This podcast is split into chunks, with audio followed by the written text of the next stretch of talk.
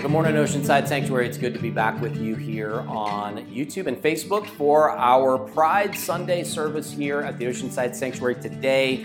We're going to continue with our teaching series called The Spirit of Liberation, where we're visiting throughout the book of Acts places where the Spirit of God is showing up.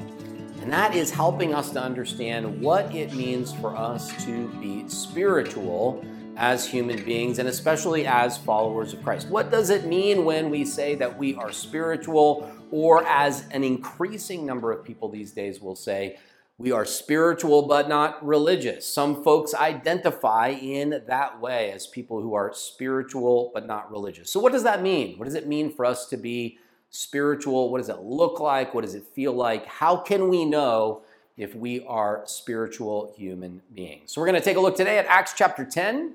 And we're going to look at the most important verse, I think, in the Bible that helps us to make sense of why it's necessary for us to embrace and fully include LGBTQ people. Before we jump into that passage, I want to invite you just to take a moment, as usual, to center your hearts and your minds with me as we pray together. Would you join me?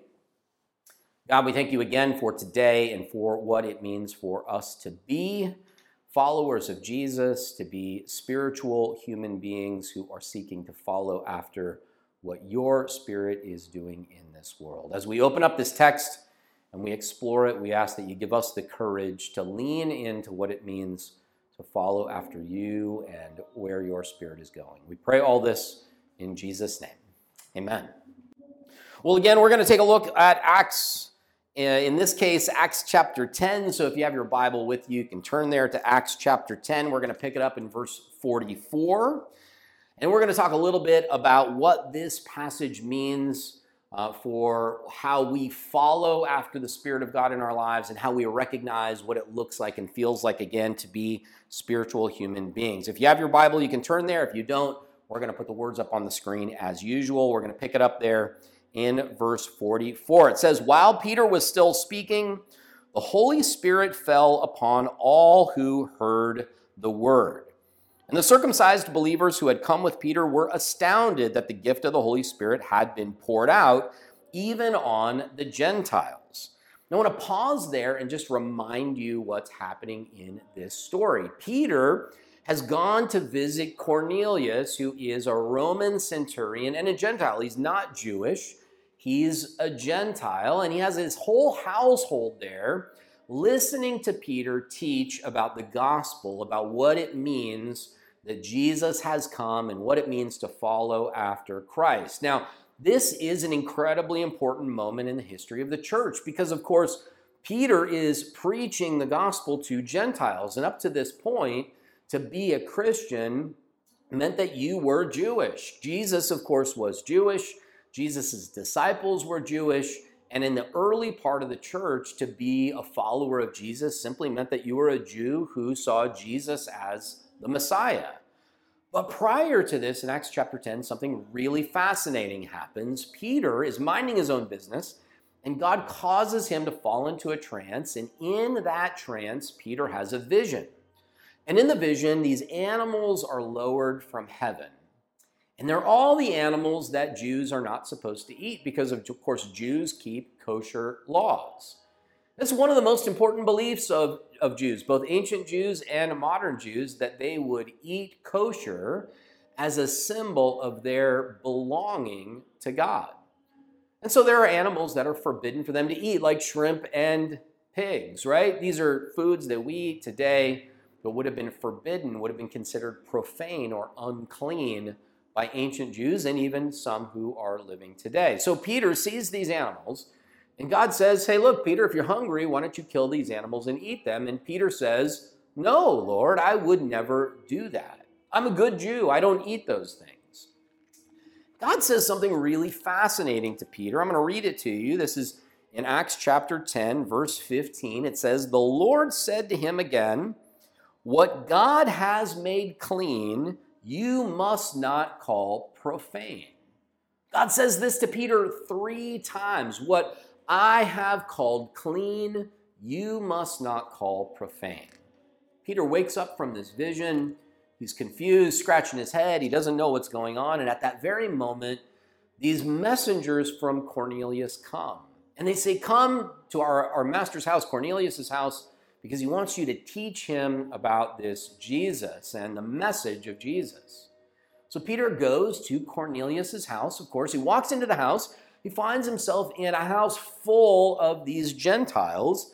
This is a little later in, Act, in Acts chapter 10. And he says something really interesting. Let's pick it up here in verse 28. And he said to them, Peter said to Cornelius, and all of those who were in Cornelius's house, you yourselves know that it's unlawful for a Jew to associate with or visit a Gentile. But God has shown me that I should not call anyone profane or unclean. So you see, Peter puts two and two together. He suddenly realizes that this vision he had of these profane or unclean animals, and God saying to him, Do not call unclean what I have made clean. Peter realizes that this isn't just about food, that God has revealed to Peter that this whole group of people, this whole group of people, these Gentiles that have been previously considered profane or unclean or an abomination, this is how Gentiles are spoken of in the Hebrew Bible. Peter realizes that something is changing.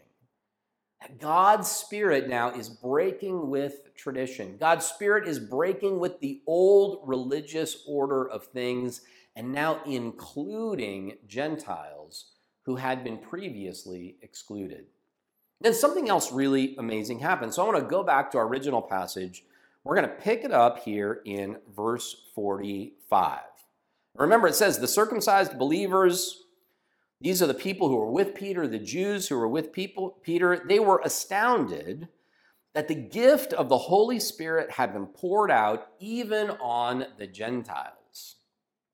Verse 46 For they heard them speaking in tongues and extolling God. And then Peter said, verse 47 Can anyone withhold the water for baptizing these people who have been baptized by the Holy Spirit just as we have? So, this is how this story sort of culminates or concludes. Something incredible happens. Peter goes to visit this group of people this group of people who are considered profane, unclean, an abomination by the, the, the, Hebrew Bible. And as Peter is speaking, the Spirit of God comes and immerses all of these profane, unclean people in God's Spirit. This is why the Jews were astounded. Because, see, normally, according to the old order of things, in order to be included in the life of God, these people would have to convert to Judaism. They'd have to be circumcised if they were men. They'd have to begin to eat kosher. They'd have to practice Jewish holidays and celebrations. But here, the Spirit of God dispenses with that tradition, dispenses with that old order, and baptizes these Gentiles anyway. Peter is astonished by this. And Peter says, How can we keep them from being baptized if the Spirit of God has already baptized them? This is a profound statement and a profound realization that Peter makes here. Because Peter recognizes that the, the moral arc, the moral trajectory that the Spirit of God is moving in is one that includes people whether they accord with tradition or not. And Peter recognizes that, that it's really not up to him. It's not up to him to decide whether or not these Gentiles are included in the life of God. It's not up to him to decide if they are good enough. It's not up to him to decide if they are clean enough or holy enough. That the Spirit of God has made that decision already. And he knows this because they exhibit the evidence of the Spirit of God. Now, I think an important question here is what is that evidence? What's the evidence that they've been included in the Spirit of God. And I remember back in the late 90s, I was at a, a big Christian men's conference. This was the kind of men's conference in a kind of evangelical setting where men would go and they would learn how to follow Jesus as men. And, you know, these conferences were full of a lot of kind of, you know, hyper masculinity and, uh, you know, men would sing to, to, to Jesus and they would learn about what it meant to follow Jesus and they would sort of uphold very traditional ideas and values about what it meant to be a man or what it meant to be godly or what it meant to be a family. And I remember, because of course I was raised in a very traditional, fundamentalist leaning evangelicalism, I didn't really question a lot of that very much back then. I remember the first time I went to one of these conferences, we pulled up outside this big football stadium where the conference was happening. And outside the football stadium, there was another group of men who were protesting the event. And these men were carrying signs that said really ugly, hateful things. And they were dressed head to toe in military uniforms and camouflage.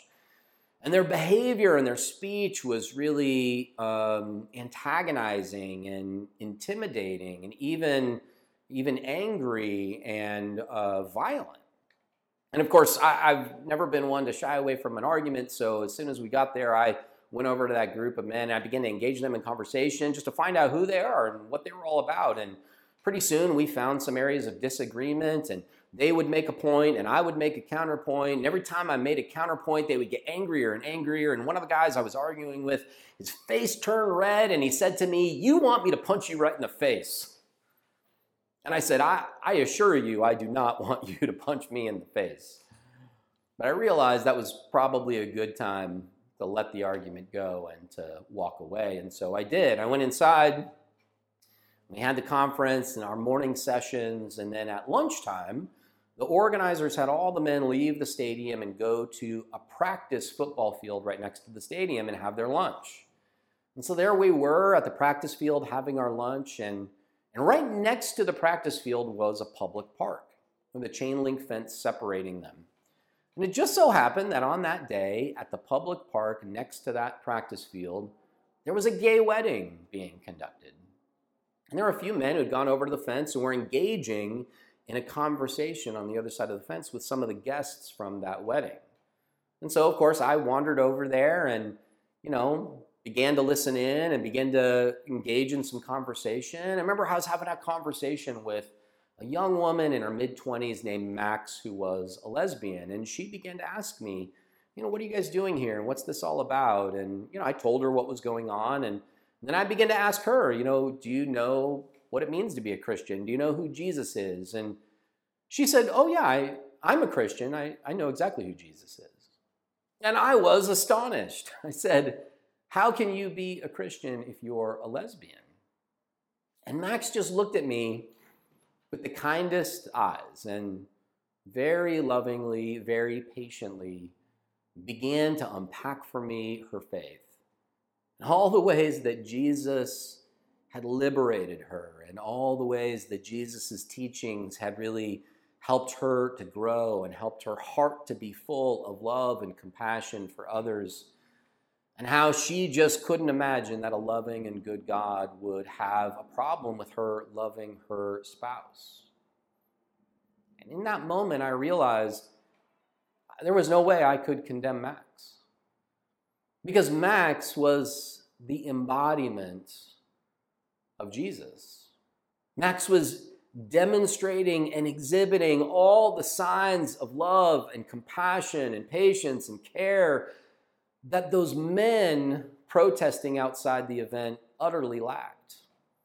And even though both of those groups claim to be Christians, even though both of them claim to represent Jesus, only Max really exhibited the attributes of Jesus. And I realized that if, if Max was exhibiting the Spirit of God, then there was no way I could condemn her. And that is exactly what I think this passage is really all about. Peter realizes that when people exhibit evidence that the Spirit of God is in their lives, then we have no place to argue. and I think one of the best passages for this is actually Galatians chapter 5 verse 22. It's a familiar passage. This is Paul who's talking about the fruit of the Spirit. And he's trying to explain what it looks like when the Spirit of God is at work in people's life. He says it produces something very natural. Galatians 5:22 says this, Paul says the fruit of the spirit is love, joy, peace, patience, kindness, goodness, faithfulness, gentleness, and self control. Against these things, there can be no law. And that, I think, is our answer. At least one more answer to the question what does it mean for us to be spiritual? It, it means, of course, a number of things. It means we have a kind of energy from outside of us to pursue something important. It means we have the courage to pursue it, even in the face of threats. It means that we pursue it in a particular direction along what we borrowed from Martin Luther King Jr., that phrase, the moral arc of the universe bends towards justice. We are moving in a particular direction towards justice. And of course, it means that we do that. We move in that direction even when it breaks with tradition. But in addition to all of that, when we do follow that, that fire inside of us to pursue the moral arc of the universe and to do it with courage and to break with tradition, when we do that, we know it's by the Spirit of God because it produces the evidence of God's Spirit in us. And that evidence is love and joy and peace and patience and kindness and goodness and gentleness and faithfulness and self control. There can be no law against these things. There can be no Bible verse against these things. There can be no doctrine or creed or church tradition against these things. Because to be against those things is to be against God. And friends, I just know too many LGBTQ friends, family members, and ministry colleagues who exhibit that evidence of the Spirit and that cannot be condemned. And so we here at the Oceanside Sanctuary will not condemn them. It's my prayer that as a church we would learn to lean into what it means to fully include and empower those members of the community who desire to become followers of Jesus and to live into that evidence of the Spirit in their lives. Would you pray with me? God, we thank you again for today, for how your word inspires us and grows us and teaches us to love and teaches us to follow after you. We pray that you'd give us the courage to do that. In Jesus' name. Hey guys, it's Kaya, and before you head off today, we have a couple quick announcements for you. Um, if you're new to the Oceanside Sanctuary, hey, hi, hello, welcome. We are so excited to have you joining our community. Um, we would love to get to know you and connect with you. So simply just visit our website, oceansidesanctuary.org slash contact, and we will be in touch with you. Um, we're so excited to have you joining us and joining our community. We have our annual congregational meeting today um, at 12:15 after um, service, uh, so we hope to see you there. Um, we have our first book club uh, July 1st uh, from 6.30 to 8 p.m. and that's going to be on Zoom so make sure to head over to the website and uh, get that link and we would love to see you there. Um, for that book club make sure to RSVP um, at oceansidesanctuary.org slash calendar uh, so you can have a spot that is guaranteed.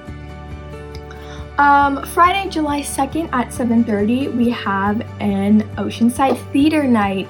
Um, it's at Moonlight Amphitheater and you can buy your tickets um, on the Moonlight uh, website, which is moonlightstage.com, or you can uh, get in contact with Alex, which uh, his email is alex at oceansidesanctuary.org for that.